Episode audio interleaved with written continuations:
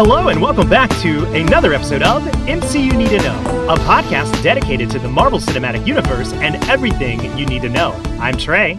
I'm Jude. How you doing, Trey? Well, I am really excited because you know, if you're following us on social media, like every Sunday, I kind of do like this written post there to just kind of talk from my perspective of, of what's going on with the podcast. And after the first week of this uh, WandaVision series, I kind of talked about how proud I was of uh, basically you and me in our ability to do the turnaround. Yeah. The weekend turnaround. I didn't have context for it then, but after three weeks of this, I have context for it now.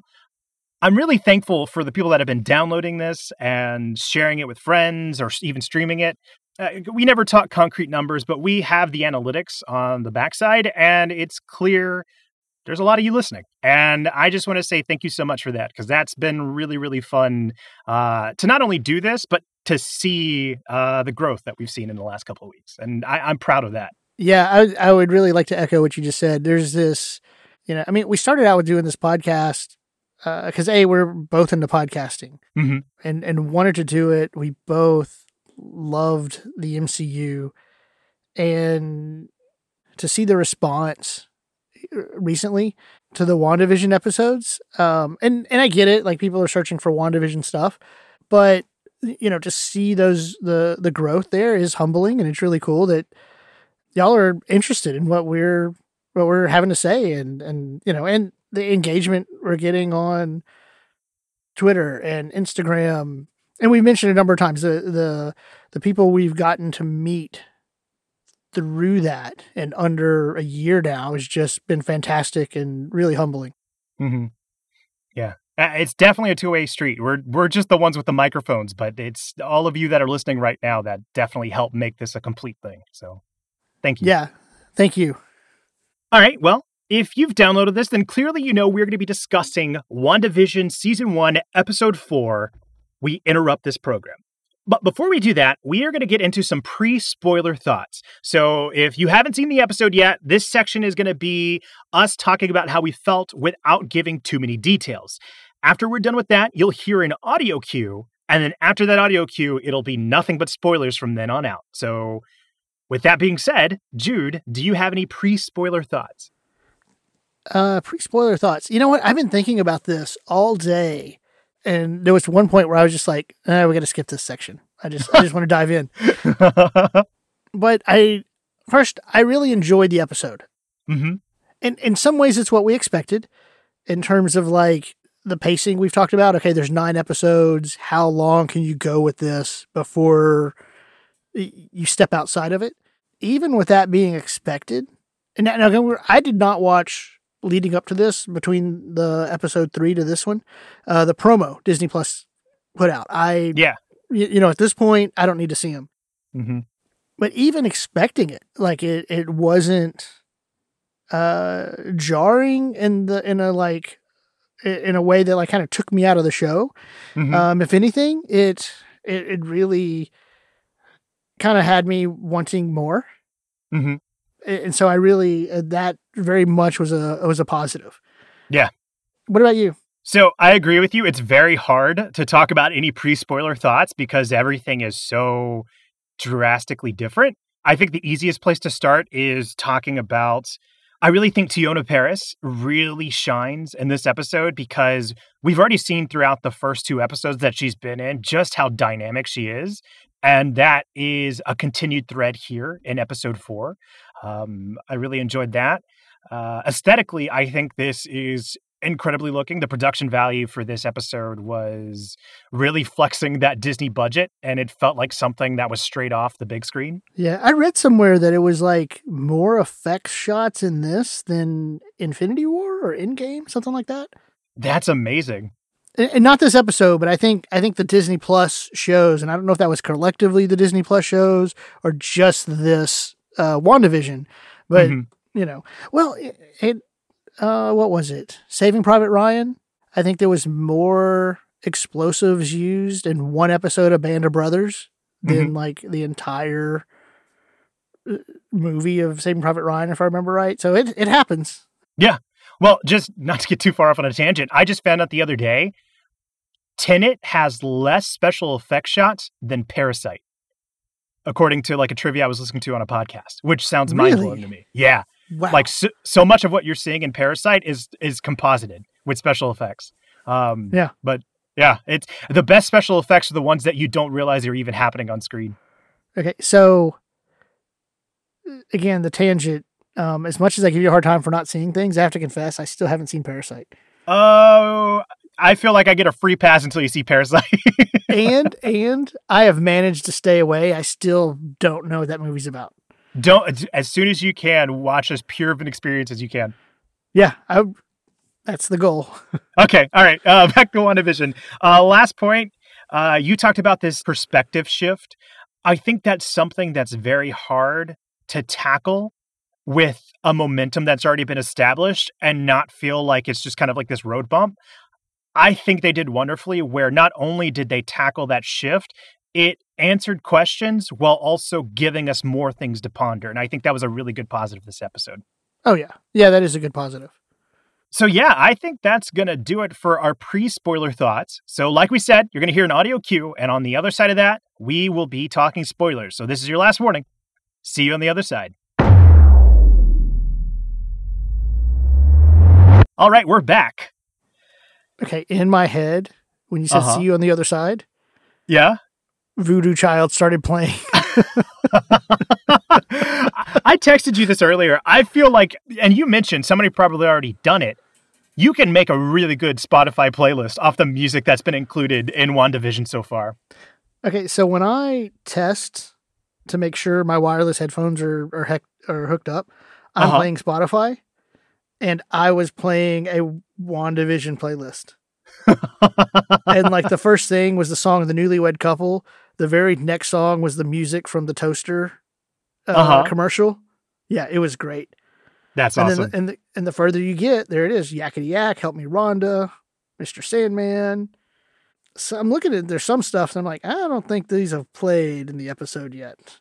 Mhm. In any of the episodes. But yeah, it's there. Awesome. I'll have to seek that out. So we've stumbled into this new format. If you listen to last week's episode, you know we've been kind of tackling it as most important topics that we want to discuss instead of doing a scene by scene breakdown. So the first group of things we're going to talk about is sort of this real world context. Because if you've seen the episode, you know that we have stepped outside the reality that we've spent with Wanda and Vision, and now we're seeing more of what's happening on the outside. So the first place I want to start is the post blip life. For example, this episode opens up where we are seeing Monica Rambeau materialize from the snap that Hulk does in Endgame, where he brings everybody back. And the thing that I really liked about this is we get a context of what that was like for ordinary people in a way that we haven't seen before in the MCU. Because even though I don't hate what Far From Home did, I wanted this is what I wanted from that post view life of a snap. Mhm. And it was so chaotic, it was so dreadful. And even though even though I think the comedic tone was the right choice for Far From Home, this Yeah. was handled like what I wanted. Right. Well, and okay, so two things. With Far From Home, you are dealing with high schoolers, Mm-hmm. uh, right? And and so I, I agree with you on the tone. What immediately came to mind, because it was in a hospital, was Walking Dead. Oh yeah. because, Because Rick Grime, you know, wakes up in a hospital. Now, granted, it's not chaotic in terms of a lot of people, but but that just that that just came to mind. Mm-hmm. So yeah, so I, I really am, love that they that they dealt with it. I do want love to see more of that.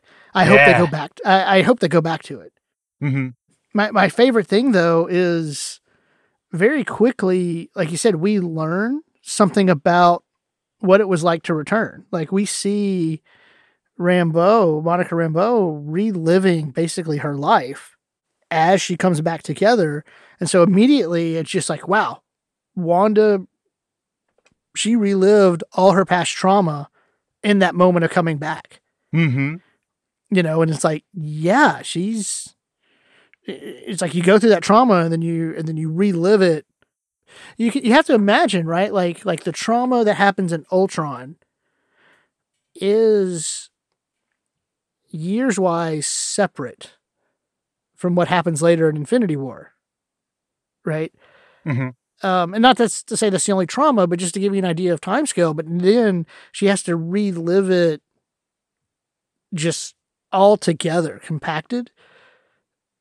Yeah, like it gives you a good reason as to not a good reason, but it, it shows like what she is is emotionally dealing with coming back from the blip. I'm really glad you brought that up because I don't think it is a coincidence that they open up the episode that way. Like, not only is it an economical way to introduce us to Monica aside from the Geraldine persona, but you hit the nail on the head the way that they are kind of reliving all this past in such a compressed time.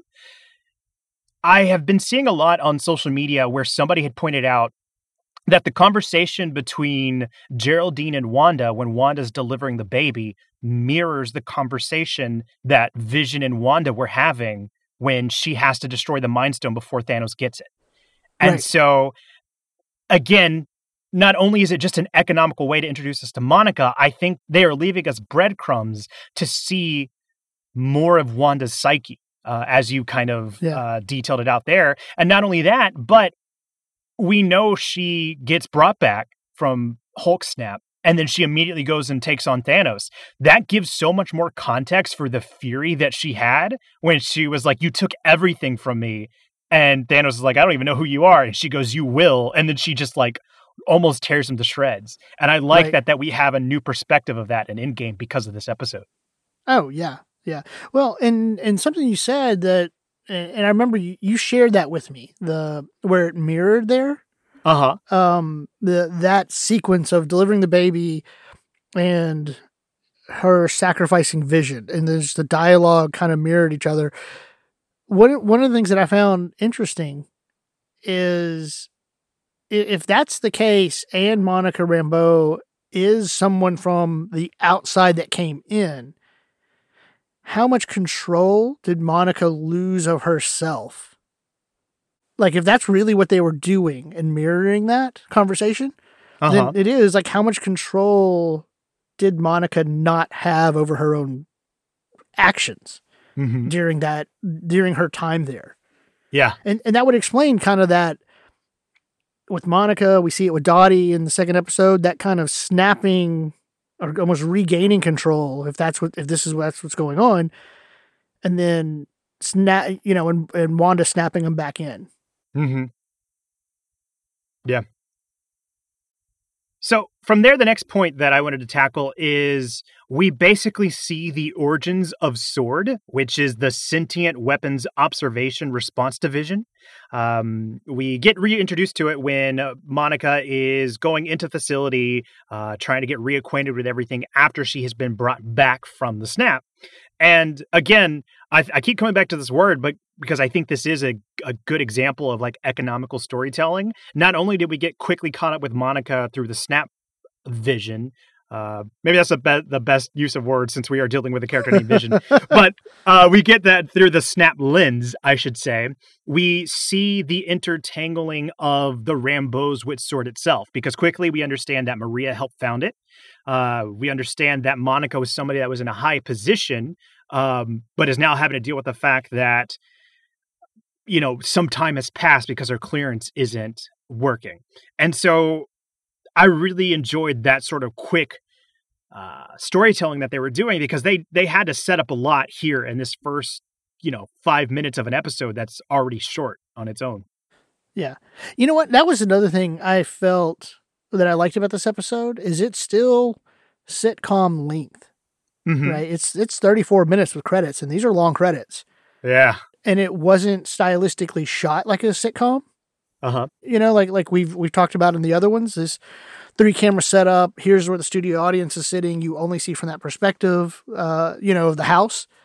Um, which Right. I think is important to note for other elements of this episode. But it had good pacing. Hmm you know, uh, for having to set all that up, for not having the sitcom style. But it did make me wonder how long has Sword actually been around? It, it's in other words, it's been around prior to the blip. right Because like if Monica Rambeau's mom helped build it, and the last time we saw her was the '90s, right? Captain Marvel. Mhm. You know, so for that, for her to bring that about, and also there was a slight change. Uh, in the comics, it is sentient world observation and response department. Mm-hmm. And this one's sentient weapons. That's, I think, a significant shift. Yeah. Can you say X Men? Okay. Uh, maybe, maybe wow, we're we're skipping ahead to our predictions, huh? Maybe I'll edit that out. no, like like I'm just saying, like sentient weapons. Um, I say that about X Men, but I mean same thing for Wanda. You know, sentient weapon, like you, you know. And so I just find that interesting. Of like, when was that made? You know, sword, and to call it sentient weapons instead of world observation, with in mind of like Captain Marvel's out there. Mm-hmm. Yeah. And we, and we already know. Um, I say we because I, I know we've talked about it. Uh, recently, Tara put out an episode where she had guests on. Uh, there was an idea. Uh, Yeah. The guests from MCU Rewind. They brought up a point that in Thor there was a deleted scene where Doctor Selvig refers to Sword. So we know that Sword has been on the minds of the Mar- Marvel creative since Thor. So that might give us an indication to how long they've been around, even if that isn't made into the canonical cut. So, Right. Right. and it's a good thing to wonder because, like, we already saw the fall of Shield. What did that mean for Sword? Yeah. And is that why Nick Fury was so quick to let Steve trash it at the end of Winter Soldier? It's like, oh, I'll You go to my? Sword division. Yeah. Like, hey, I got. Hey, he's the spy. His secrets have secrets. oh man, nice pull. Okay, so there's two things. There's this is kind of a not a nitpicky, but I did find it funny. I was like, would Sword really put Monica Rambeau back in the field that quick? Well, that's really funny that you went because you didn't give a sense of time passing from when she came back to when she tried to go to work. Right. Somebody told me that it was three weeks, and I couldn't figure out where they got the three weeks from. And that seems really quick if it's only three weeks. Yeah, yeah, and and I don't. I'd have to watch it again. Darn. Uh, but but like I don't I don't know where that three weeks came from. Well. I'm sure. no, I mean time had to have passed, right? So like if we're Mhm. gonna put this in the world, she gets snapped back.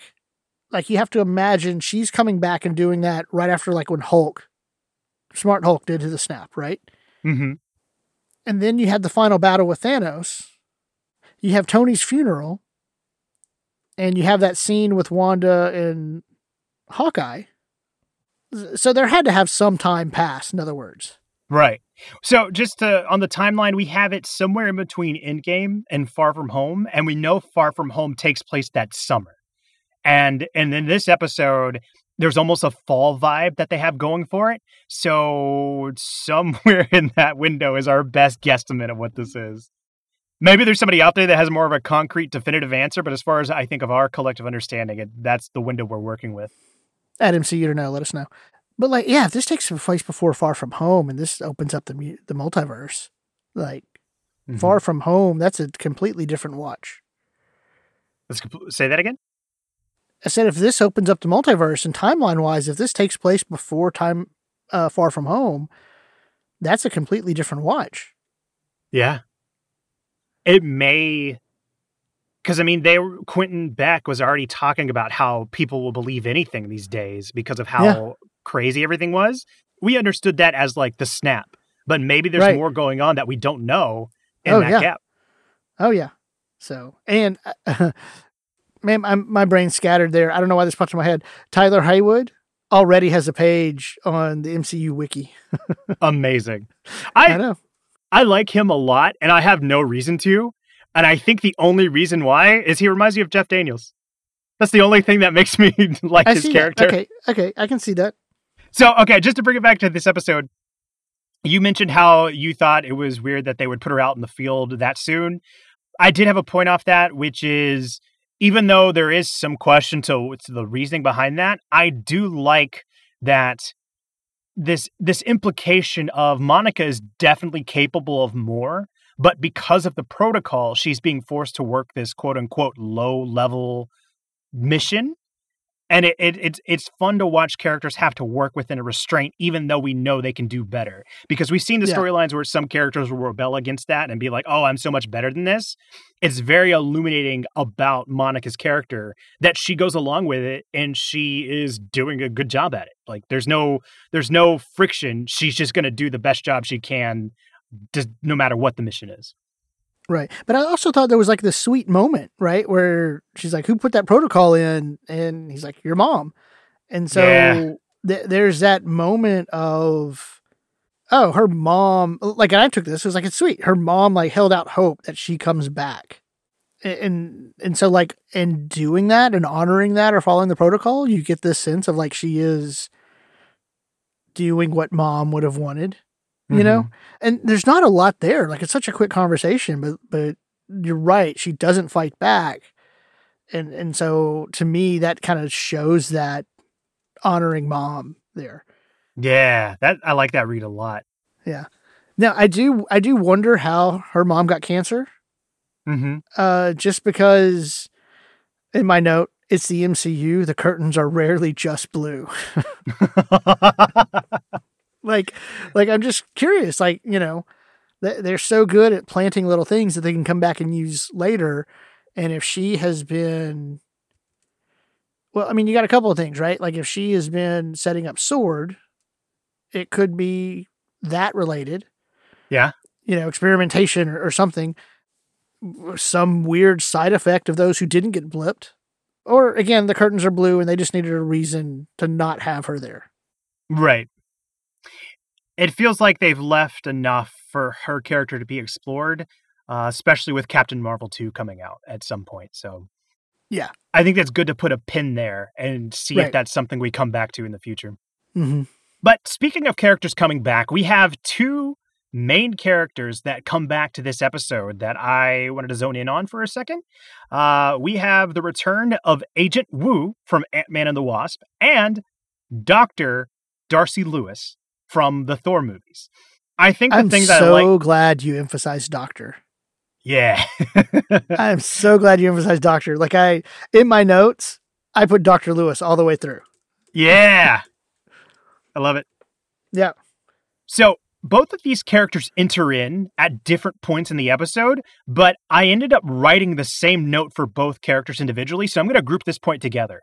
The thing that I loved about their inclusion of this is both of them in their original movies felt like punchline after punchline after punchline because it's a movie and they they're there to fill a role Right. and it just keeps moving forward.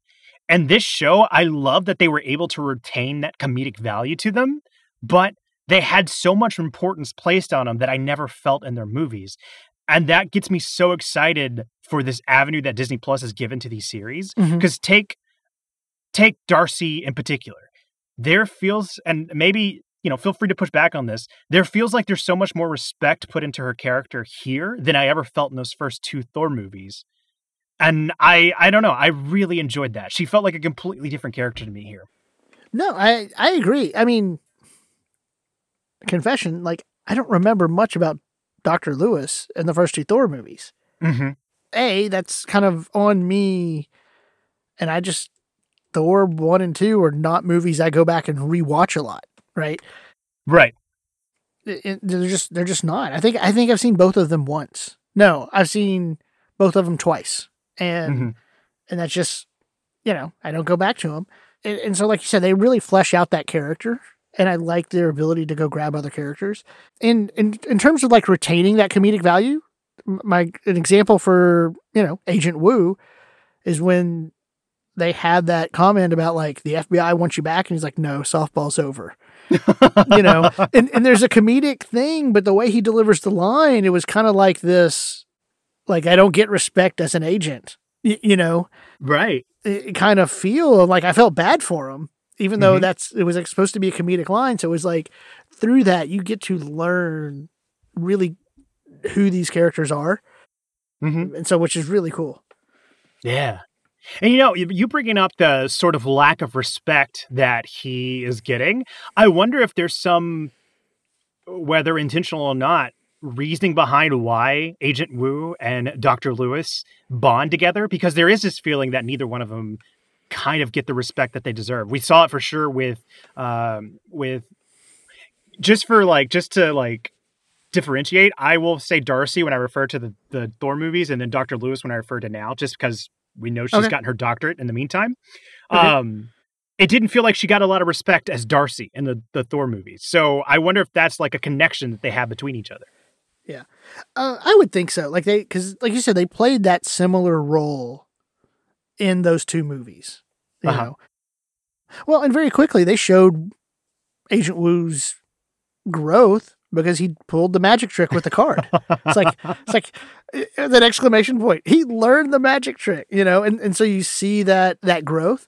And Dr. Lewis has kind of this quirkiness to her, but like she, you can tell like this in a weird way from working with Dr. Selvig is not her first go round.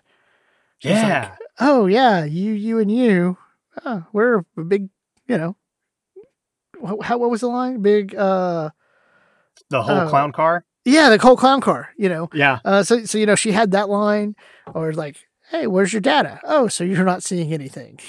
you know, That's classified. just- oh, so you're not getting anything. yeah, that is so great. You know, and and Mhm. just kind of saying is like like she's not out of her element at all. If anything, the lax nature that she brings to it shows that she's more comfortable than any of the rigid agents that are unnamed throughout the other uh, response team. Right. So yeah, I'm sure we'll have more to say about Dr. Lewis and Agent Wu throughout the episode, but I wanted to make sure we we zoned in on their return here. And now we're going to transition into basically Sword's response overall to everything that's happening because a large bulk of this episode is relearning what we've seen of episode 1 through 3 but from Sword's perspective. So, one of the first things that I wanted to highlight is the first sort of contextual information that we get to everything that's going on comes from Agent Wu, where he explains to Monica that he has somebody that he set up in Westview under witness protection. They ended up flying the coop.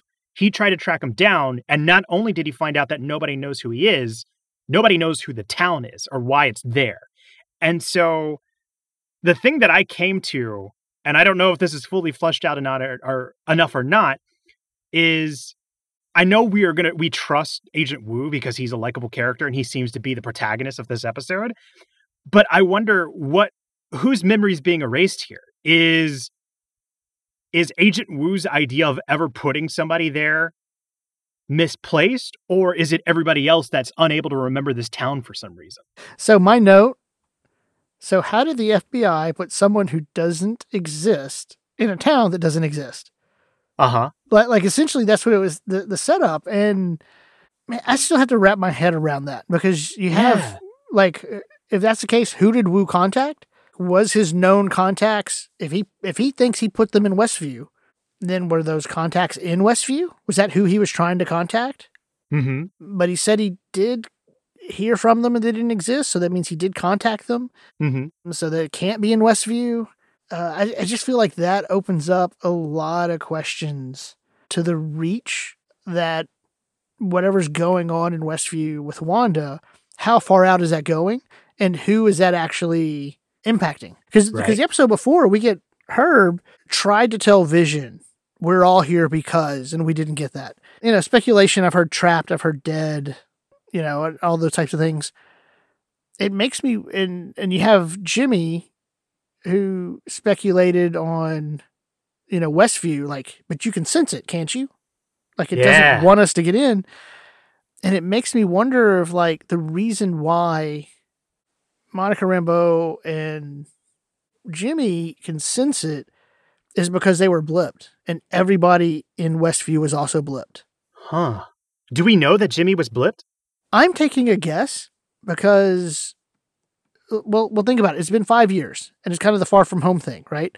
You come back, you're the same age, but the little brother's aged five years, right? And Jimmy, I didn't get the sense that they aged him Mm-hmm. intentionally, and so in that way, I that's what makes me think he was blipped, and Tyler wasn't blipped.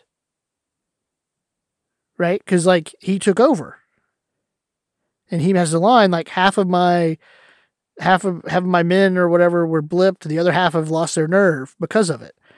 So he wasn't blipped, and it was never clear to the extent that he you know, because he kept asking, you know, somebody give me a visual. What am I looking at? Like, it, wasn't clear that he actually could see or sense Westview beyond what people were telling them.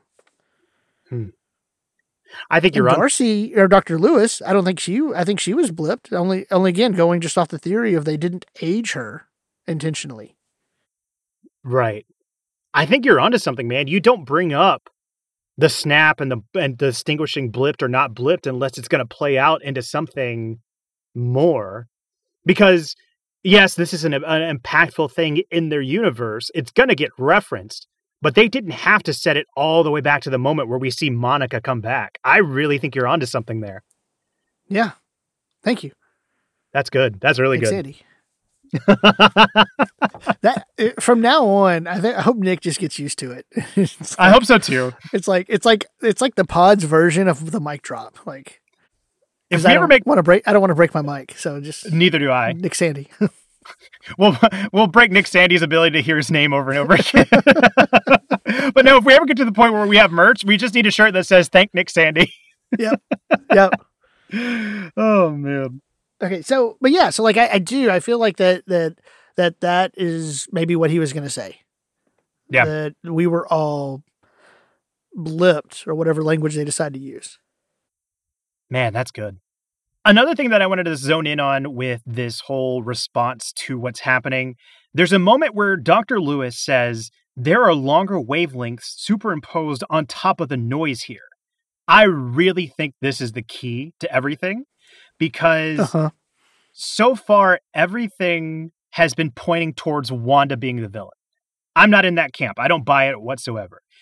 And so I think, you know, whatever is happening, the reason we're seeing it be broadcast as a quote unquote television series is that this is Wanda's secret SOS call for whatever reason. Like she has found a way to like embed those wavelengths in a way that could be interpreted by somebody.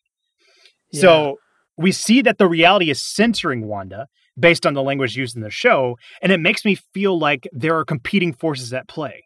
So we've talked about this before how it feels like there's competing forces there. So I really am getting this sense that Wanda is somehow signaling this to the outside in hopes that it gets picked up, which makes me feel like this could li- lend credibility to why so far just about every episode ends with Wanda and Vision looking at the screen smiling as though it's like a TV trope. Like you know how this the screen Right. like closes in on them? That could be the like help us. So that's what I was feeling from that. It's interesting because they say Dr. Lewis says, "Isn't he dead? Dead?" Uh-huh. And and so clearly, like he is present in some way, Right. right? And even though Monica comes out and says it's all Wanda, I still I agree with you. I still feel like something else is going on Mm-hmm. uh, that that's either competing or causing this, which I don't know. I have conflicted feelings about because as part of me says I want it to be Wanda because let's take a authentic look if we're going to go with the trauma idea. And I think it might devalue that if it just happens to be somebody else doing this to her because now she's not actually wrestling and dealing with trauma. She's being forced to to relive or forced to kind of weirdly suppress trauma in a traumatizing way. Mm-hmm. And and so that just I, I don't see a satisfying ending coming out of that. Mm-hmm. I'm conflicted on that. Yeah. It's definitely setting up for a very fine needle that they have to thread if this is the route that they're going. Because Yes. at the same time, uh, I was talking to a friend about this. There is this trope of this bad trope of like having like a woman character be so emotional that they go crazy. Like that's just that's something that's been overdone. Right. And I can't see Marvel going to that well, especially as much work as they've been trying to do to course correct in terms of how they've treat uh, treated women character in the past and representation. So it feels like that would be a step back if they just rely on that trope. Right. But I also see what you mean about forcing this trauma, and it's going to be a hard plane to to land.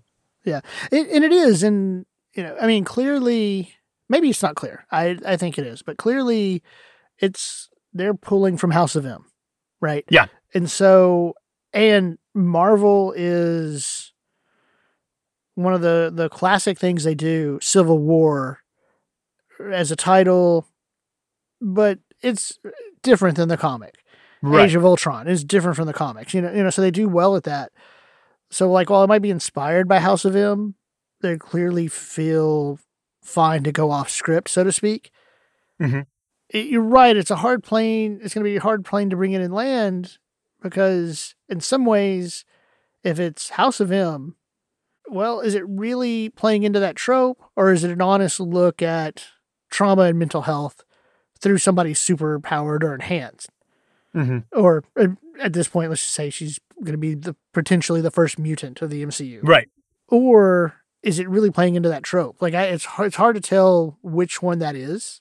You know, we both liked Iron Man three, right? But we know the reaction from the fandom when the Mandarin wasn't the Mandarin that people loved from the comics. Mm-hmm. And so to just simply avoid a trope to not follow in the footsteps of House of M just doesn't seem like that's a route they're going to take. Yeah. So so yeah, it's it's I think it's still up in the air like mm-hmm. exactly how this is going to play out all the way to the end. Yeah. Cuz again it, it's just it was difficult for me to imagining and thinking about today I was just like for good or bad thanks to COVID, this kicks off phase 4 and it's female driven and the first thing we've seen and if if this is the thread they pull through it's going to be a female titled show where she ends up the villain by the end yeah and it just that car- that potentially carries on to multiverse of madness and so it's just kind of like man I, but again that this wasn't the plan for this to be the first show out of the gate right I guess time will tell whether it was uh, a fortunate move or not to, to introduce Phase Four this way. Yeah. Well, and again, they didn't have much choice. Well, they did. They could have. Anyways, never mind. That's a whole different episode. Black Widow to Disney Plus. Make oh man, Kevin Feige super fan. All right, so stepping back into that question of, you know, is this Wanda's somehow distress signal that she hopes other people on the outside can interpret. I was trying to follow this out logically. You know, what is because we, we already know from the episode that something is censoring key moments in the quote unquote show that is not being seen outside. So, for example, whenever it gets, uh, whenever Dottie has that moment where she breaks the glass and we see her hand bleed, we don't see that from the perspective of Sword. Um, there was another instance where something gets reset. Oh, when Monica leaves, we don't see that. We just see Vision and Wanda sitting on the couch. So we already know that there's large gaps of information that's being taken away. Oh, so, not only that, we don't see Monica comes back. They don't show, and we're real time with them. When she rewinds with the beekeeper, we don't see what happens to him. Right. Where did he go? Yeah. Which, by the way, I feel vindicated the way they displayed how the the the reality codified him as he was entering. That was really yeah. cool to see. Yeah. anyway, so I like I was saying, I'm coming to this question: What is the benefit to censor these Wanda troubled moments? Because if it is Wanda, then you can make the safe assumption that yeah, she would censor the disruptions because she doesn't want to be seen.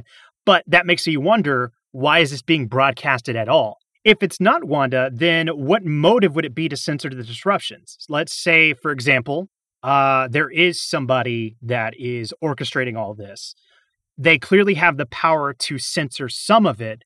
Why allow any of it to be let out at all? Yeah, that's exactly exactly what I thought.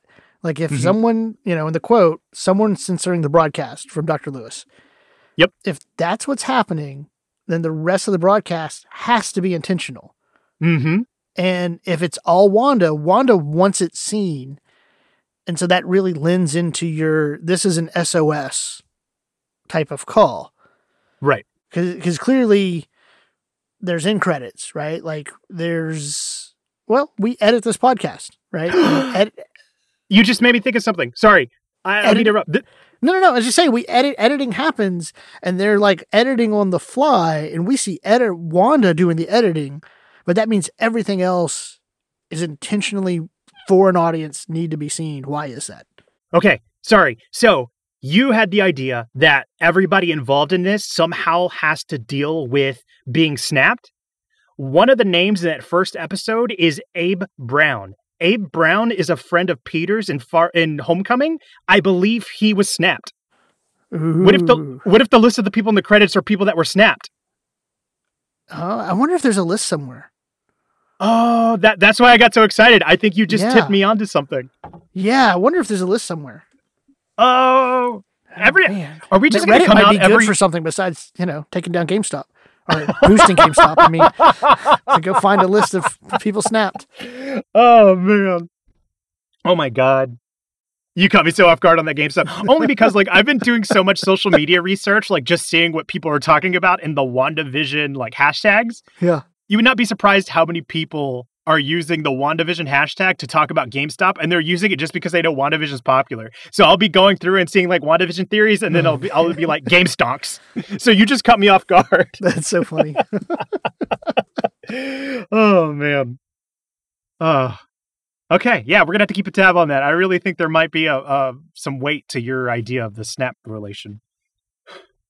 One of the things that we talked about whenever we were doing our Daredevil episodes is how there was almost this sort of A B cadence to the storyline where, you know, episode one was A, which would set up a lot of things, and then episode two was B, which would do, be a lot of conclusions, and then they would repeat that so on and so forth.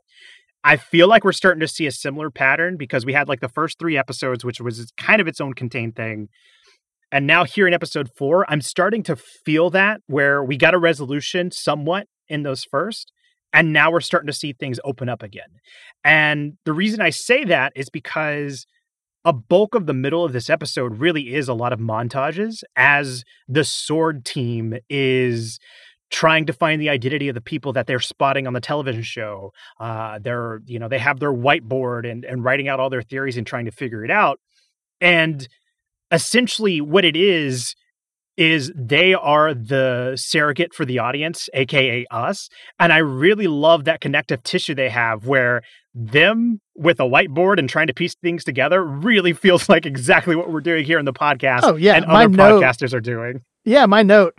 Woo is basically doing what the fans are doing. Such great fan service. you know, and and then and then uh Dr. Lewis's comment of like, "Hey, I'm working with the same scarcity of intel as you."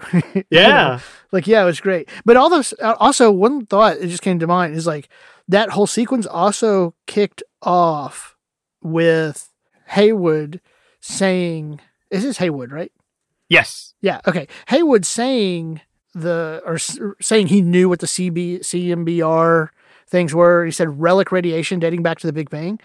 Um, it did make me wonder again, speculating what's going on. Is Wanda recreating the world on top of a world that already exists? You know, is that is that going on? And it kind of lends into something that was said with on Tara's podcast with the MCU Rewind, where they suggested that Wanda has all the different powers the Infinity Stones. Uh-huh. And if and if that is what's going on, then her kind of recreating the world on on top of it because she has all those powers, rewinding and all that stuff. You know, and we've mentioned before, I we don't expect him to kind of go back to that well, and these are all just Easter egg references to Mhm. what we already know. It, it just it was interesting that they specifically mentioned the Big Bang and its relic Yeah. radiation from that. Mhm. Other things like all the people they ID'd all have New Jersey driver's license.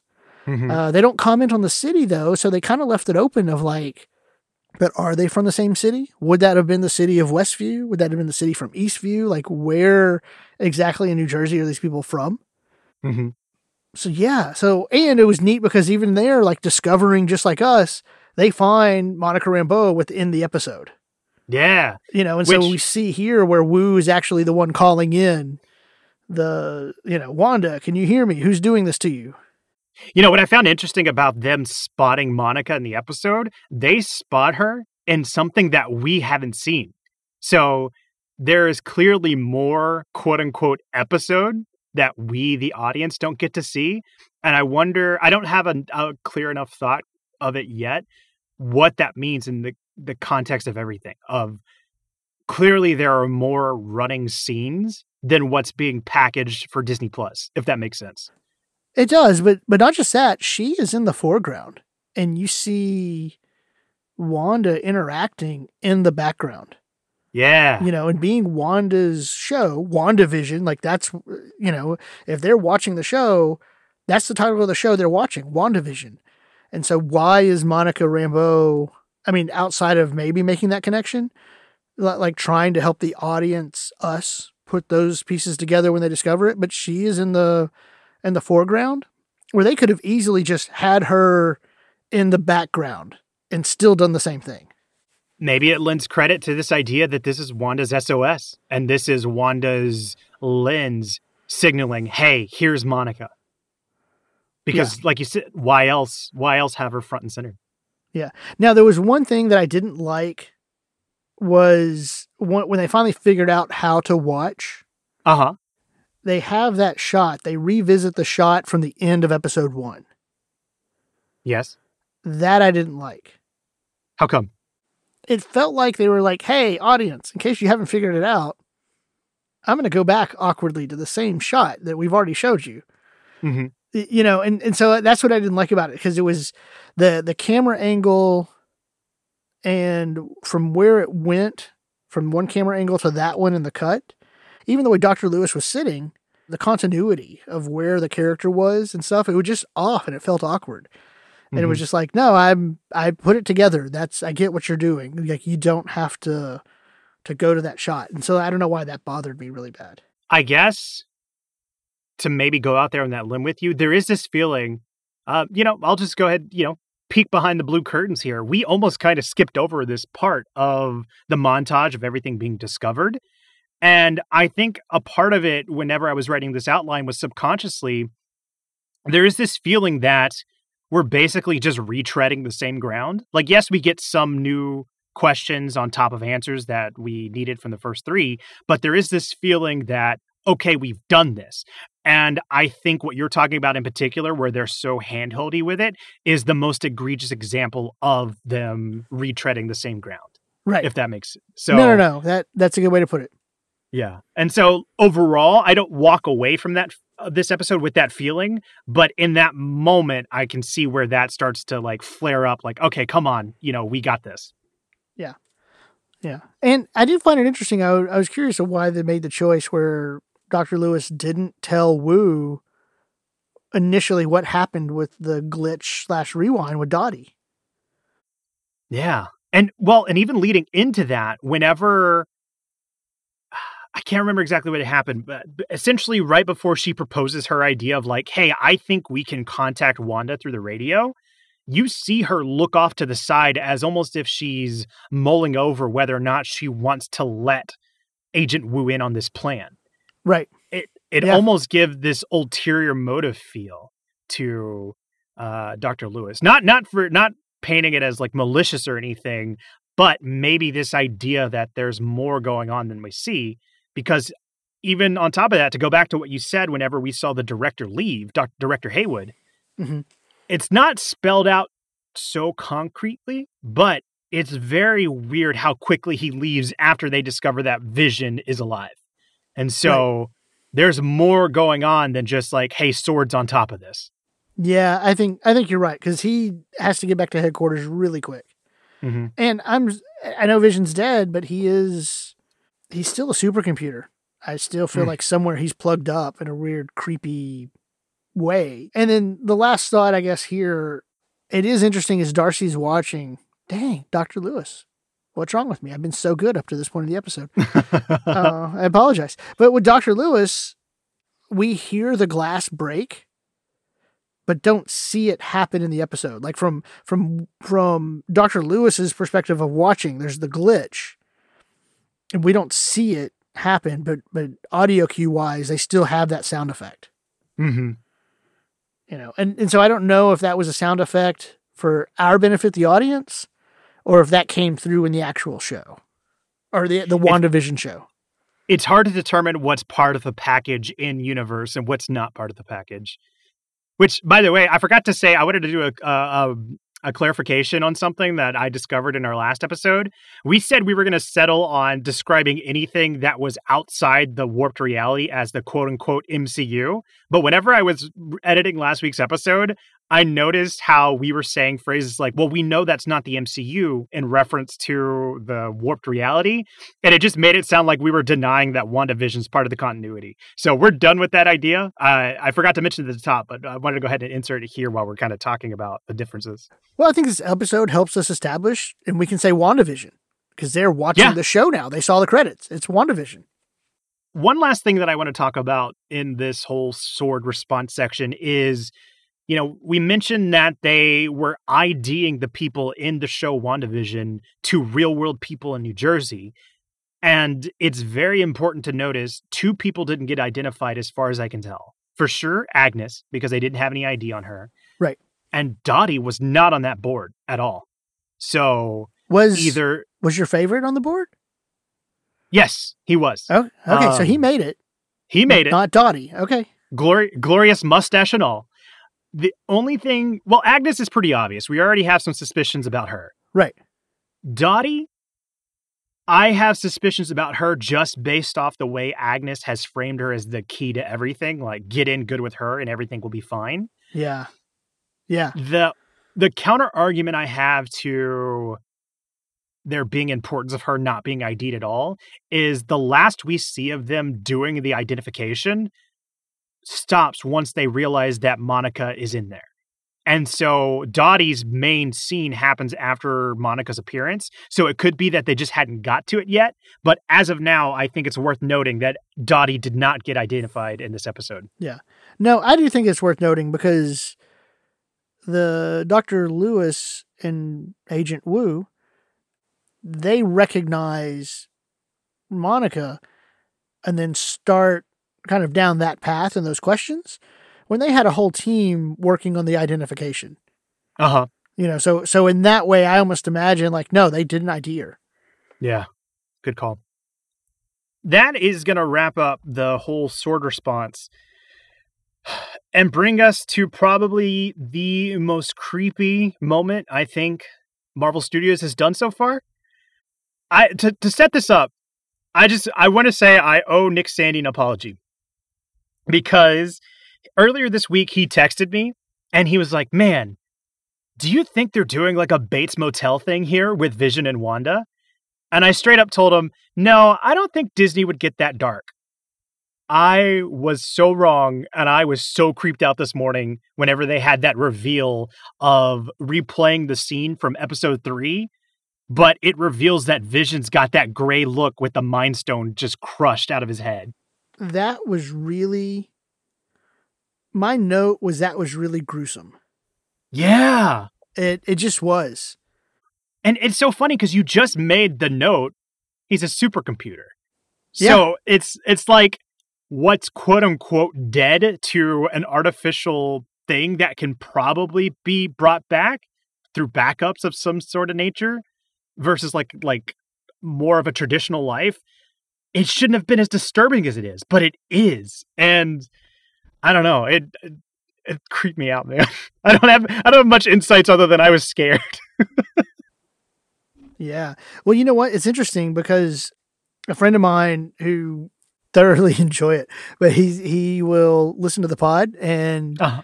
react, live react to me messages wise and and he brought up you know because he, he, was listening he went back and listened to our reaction to to the WandaVision trailer and we talked about kind of the horror genre and how it felt like it was going to be along those lines and he's like hey you you know y'all haven't even brought that up you know mm-hmm. and bringing up signs of like things you would see in a Hitchcock movie you know and so and so the fact that you like went or Nick Sandy went straight to the the psycho Norman Bates uh feel like that was something I think I I got lulled into. Mm-hmm. Just enjoying the way they use the television genre that I kind of missed and forgot. Like the suspense and thriller horror that they're really going for or the the initial trailer kind of set us up for. Yeah. You know, one of the things that we talked about whenever I don't remember that episode specifically, but I know we've talked up the idea of like how far can you push the horror, especially in relation to our episode about should there be a rated R movie in the MCU. It's amazing how much they were able to do because if I'm not mistaken, I think I think WandaVision's PG according to the ratings for Disney Plus. And so they're able to squeeze the most amount of horror out of that without really having to be gruesome, even though it still comes across that way. Um, yeah. So again, oh, that's that. Again, the vision, his eyes, and just the way they, the coloration of that gray scale that they had of him was just, yeah, it, mm-hmm. it's. Mm-hmm. You know, one of my daughters is like, "Hey, you're gonna have to watch this and let me know if I can watch it." Like, and so far I was like, "Yeah, yeah," and then Vision popped up, and I was like, "Oh, no. no. Let's wait a little bit. oh man.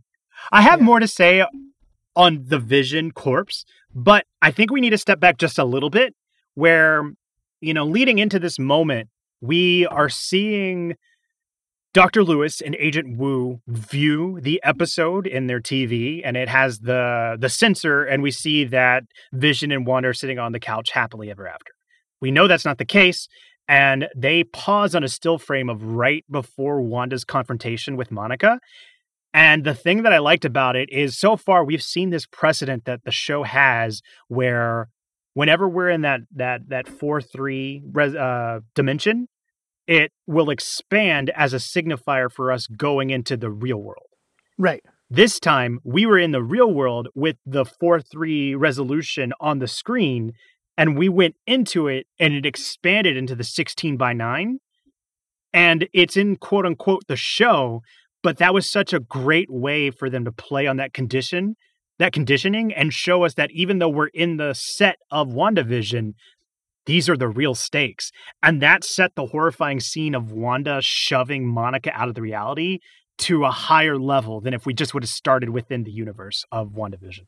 I don't know. We completely went through the looking glass there completely. Yeah. And and because to push that further, it, it was really clever of not just the expanding of of the aspect ratio, the camera placement and the cutting, right? So mm-hmm. the screen like you know slowly widens, okay, and as we're going in, and you you have that con- that that shot reverse shot conversation going, but then there's a cut to where the camera is on the stairs and it kind of has that little motion out. Almost feels like somebody watching from there and peeking around. You, you know, like that that's kind of what it felt like to me. Mm-hmm. Because it just had that POV feel. Like who was that? Magnus maybe? I, I don't know. But the other thing about that is we crossed the 180 degree line, right? And so so for example, when you're cutting it's in order to make sure everything's oriented right, you have a 180 degree line and the cameras stay on one side. And you have to, you can't just jump to the other side because it's jarring. Mm-hmm. There's a really good example of it in a Criminal Minds episode, and I have a note somewhere in my phone because I always go back to it to show that as an example. Because they did it out of like a mistake. And I remember watching it the first time, and it was like, what the hell just happened? Why does that look so bad? It's like, oh, because they crossed the 180 degree line. Like it was a mistake. Here, they did it well. And what that ends up doing, it puts us truly in the world. So, in other words, like sitcom style wise, you only ever see one side of the house. Right. And they not only did the aspect ratio, but they crossed the 180 degree line. And now that fully put us in the world because we see the side of the house that the audience never gets to see. Mm-hmm. And that was just so fantastic the way they were able to use that and really say, like, you're in it now. It's, it's, it's so clever. I, there's no other way to describe it. It's so good. But, and even then the lines, like, you're, you're not my neighbor and definitely not my friend. So, did Wanda not realize in the previous episodes who Monica was? So, does that or does that mean everybody else is Wanda's friend? I think that gives some light towards the lucidity of Wanda's knowledge because we've already seen moments where well, take for example the Ultron reference. There was this idea that she was quote unquote remembering things from the outside world uh, yeah. to the point that they they comment on it here when they were watching from Sword. So to me again, I keep coming back to this. I I'm I'm just going to remain headstrong. I do not think Wanda is the villain and it's so hard to vouch for it based off the actions of how she interacts yeah. with Wanda with uh, Monica. But I think if we go out on that limb about how much Wanda knows or doesn't know, it's got to be so disorienting to be in this place that you fit along in and then come to this notion that something's not right and be greeted by Monica not know who she is. And so I don't there's part of me that still wants to hold on to that belief that Wanda went in there intentionally and is because we talked about it last episode how like whatever's happening presents you with what you want the most and that's something you have to fight to kind of navigate your way through it mm-hmm. so if that's the case and wanda went in there intentionally then there's some context to what is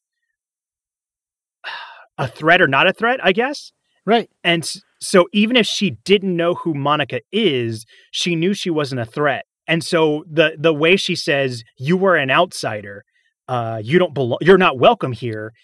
You're trespassing. You're trespassing. You know, and we see her launch her back to the real world. This is a stretch. I'm fully going to admit this is a stretch. We see her blast through walls, but when she lands in the real world, other than being dazed, it doesn't seem like she's that hurt. Right. So there's some care taken in the way that she's flung from this universe. And so even though it seems uh, menacing from Wanda, I really think there it's just a misdirect. And there's just some mm-hmm. some level of recognition that Monica's not a part of this, so she must go while Wanda continues her mission. Hey, Agent Woo learned the magic trick, and the whole point of that setup of magic was the misdirect. Yeah. You know. Well, so, yeah. And, and even well, like to to go on that little point, how many times did they pull that joke where somebody says something to Agent Woo, he takes it one way, and then it's like, no, we were talking about this thing. They did it when Monica was asking about his past, but she was right. really asking about why he was there. And then uh, Dr. Lewis does it with the chips where he thought she was talking about children. Right. So misdirect is a prominent theme that they have going on in this episode. And what I find interesting is like after Wanda expels her, it's almost like Wanda didn't know what was going on because I feel like she they played it in a way where like she's snapping out of something, you know, because like mm-hmm. then she mm-hmm. looks and she realizes what she did, and she quickly fixes it. Right. I, I guess to that extent, I'm arguing against you. It's Wanda. this is the new team cap team uh, and like Iron split Man. personalities. Um, yeah. Now, and I do want to circle back. You mentioned that about the theme of misdirect.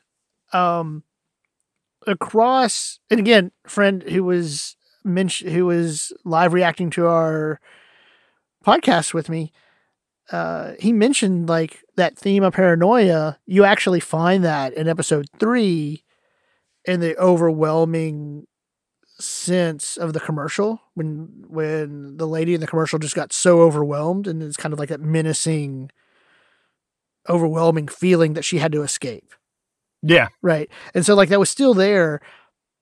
I don't feel like you got that in this episode. But you're right thematically that the misdirect was completely all over the place. Mm-hmm.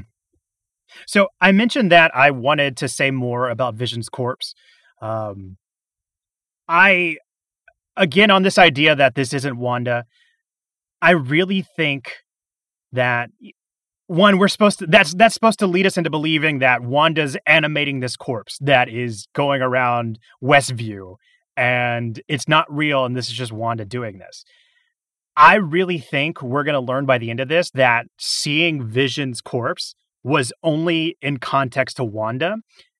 And what I mean by that is whoever the orchestrator of this is used that moment to scare Wanda back on track, as we've seen other people scared back on track. Right. And the reason I feel this is because you were mentioning how Wanda, after she shoots Monica out of the, the reality, has this sort of realization of like her own powers.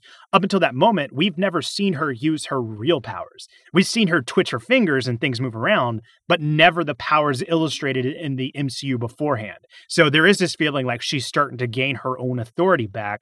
And I think having that moment where she sees Vision's cracked head is a way for her to be like, no, everything's fine. I don't want to deviate from the path. Right. And and especially because I'm still holding on to this idea, I don't think you go through the trouble of showing Vision's agency and scenes without outside the context of Wanda unless he is something other than a corpse. Well, yeah, because so the questions I had bring up along the lines of what you're saying, does Vision have agency actually? Like or is Wanda controlling him? Was that due to trauma? Wanda's memory, right? Like that's Vision was really there, but that's what she saw. And when she kind of cleared her head, he's back, you know? Mm-hmm. Kind of lending to the Vision does have agency idea is when she said, What do you want to watch tonight? There was a moment with Vision where he had like this look of fear. Yeah. On on his face before he went and sat. Like and we already know from the other episode, he was beginning to question. So you get this sense of like he does exist autonomously in some way. And then it could be the case that, you know, we just went through it. We are now in Westview. We are now in WandaVision. And so this could also be we get to see Vision as he is and Wanda pulling a rewind on us. Hmm.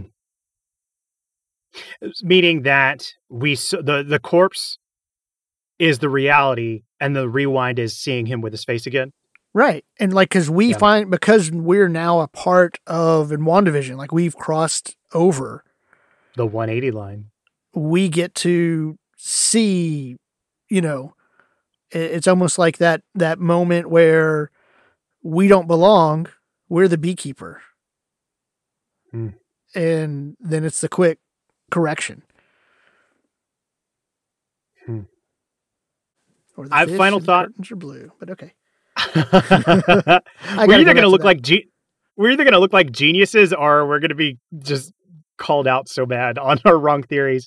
And I'll I'll solidify that by saying this: I another thing I'm holding on to is this idea that for whatever reason, whatever's happening wants to split up Wanda and Vision.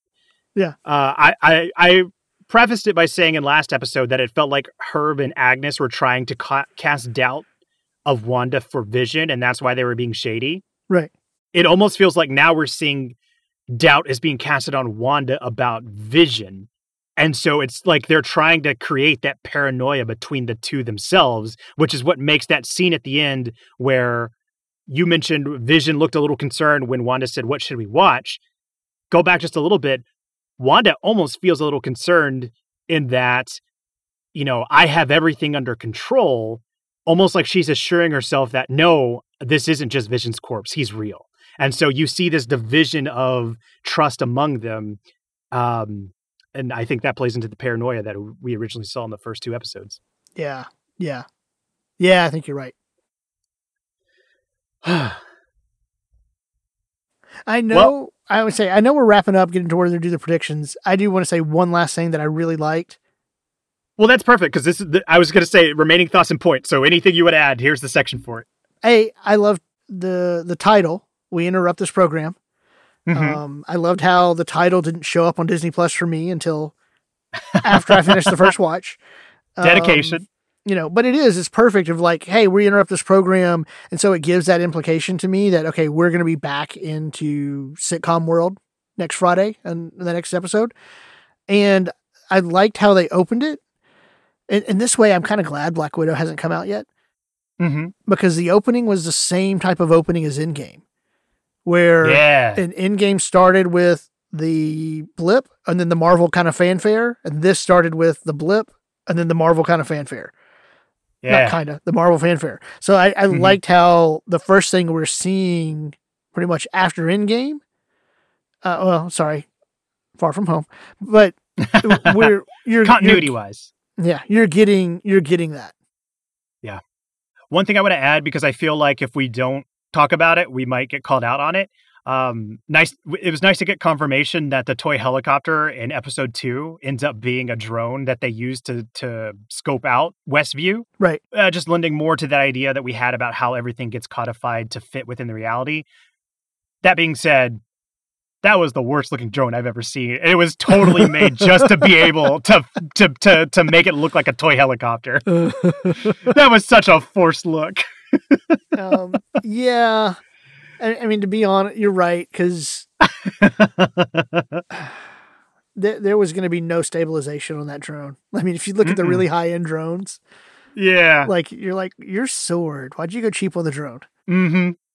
That looks like a drone you'd pick up at a gas station. It does, man. It, it's okay. yeah. No offense to gas station drones, but it's not the high end ones. Yeah. Yeah. Look, Sword is building spaceships. They can they can splurge a little bit on drones. Especially well, maybe not. We saw throughout the episode how they were just like launching drones into the reality and losing them. So maybe they had to go cheap. yeah, you know, that's hey, it's a, it's a low tech solution. Bring in the old tube TVs. Oh man. I think that's going to do it for our review of this episode. So this is going to lead us into our predictions for next week. I can go ahead and start by saying my prediction last week was that we were going to spend majority of the episode from Vision's perspective doubting Wanda.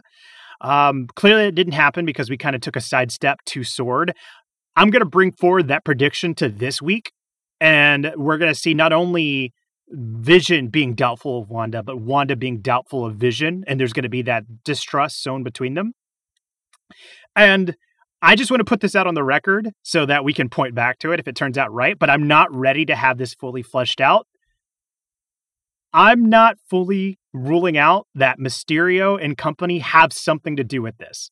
And my quick overview is we know they have the audiovisual tech to cause these sort of illusions. One, the last time we saw somebody use like a reanimated corpse against the insecurity of someone, it was when Quentin Beck did it to Peter with Zombie Stark. And that's all I'm going to say for now. But I just want to put it on the record just in case I end up being right. Hmm. Mysterio.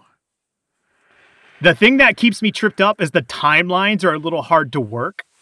Right. But Right. I think I think we're going to find out at some point that Mysterio has some play in this, only because we know WandaVision ties into Doctor Strange, and Doctor Strange ties into Spider Man. Right.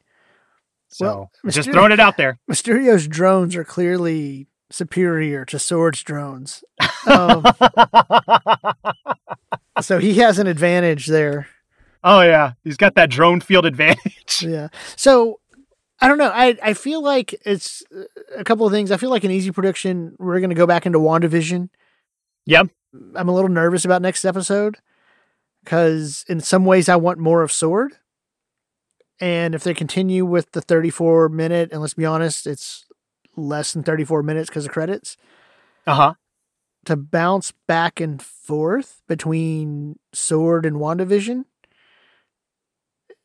that that's going to be a tough juggle, you know? hmm So I, I feel like we're going to go away from Sword for like a full episode. Yeah. uh, is is one thing there.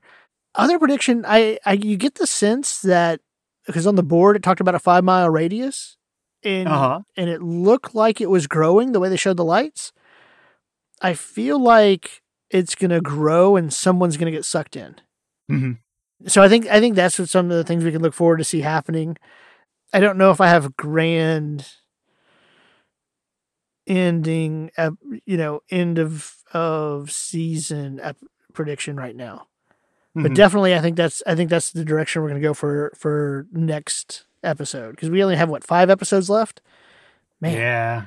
that's Man, why'd you have to remind me? well, no, I'm just I'm just thinking like there's five episodes left, right? And and you just get full sword, and and and where are you going with this? And I'm willing to bet the uh, the next episode is probably going to be a little bit longer, probably in that 40 minute range. Hopefully. All right. It's kind of I some think dude gonna- predictions, but okay. I think that's going to do it for this episode. Uh, if you would like to comment your thoughts on episode four of WandaVision or any thoughts you have about our discussion, you can always reach us at MCU Need to Know at Twitter and Instagram, or if you need to write us an email at mcneedtoknow at gmail.com. And if you don't mind, leave a rating and review. Uh, we appreciate the feedback and help us uh, improve content for for you, the listener, and you know, share with a friend. Uh, this is turning out to be such a good show to to to talk about and speculate about, and it's always good to do that with friends. Yeah, I mean, you mentioned to yourself that we had uh, people that were live texting their responses to our episode. That'd be a lot of fun to keep doing that. So, if you wanted a place to do that, we have a Discord, uh, which you can find a link to in the show notes. Uh, the Discord is going to be reworked here soon, so it'll be a lot more clear for people to discuss this latest episode. Um, so, yeah, we'd love it if you would come join and hang out with us in our Discord. Yeah. And finally, uh, we'd like to thank Nick Sandy for the use of the theme song, which is his rendition of the Avengers theme. You can find more of his original work on his SoundCloud, which is linked in the show notes as well. All right, that's going to do it. Thank you so much for listening, and thank you for doing this, Jude. Thank you, Trey. We'll see you all next week.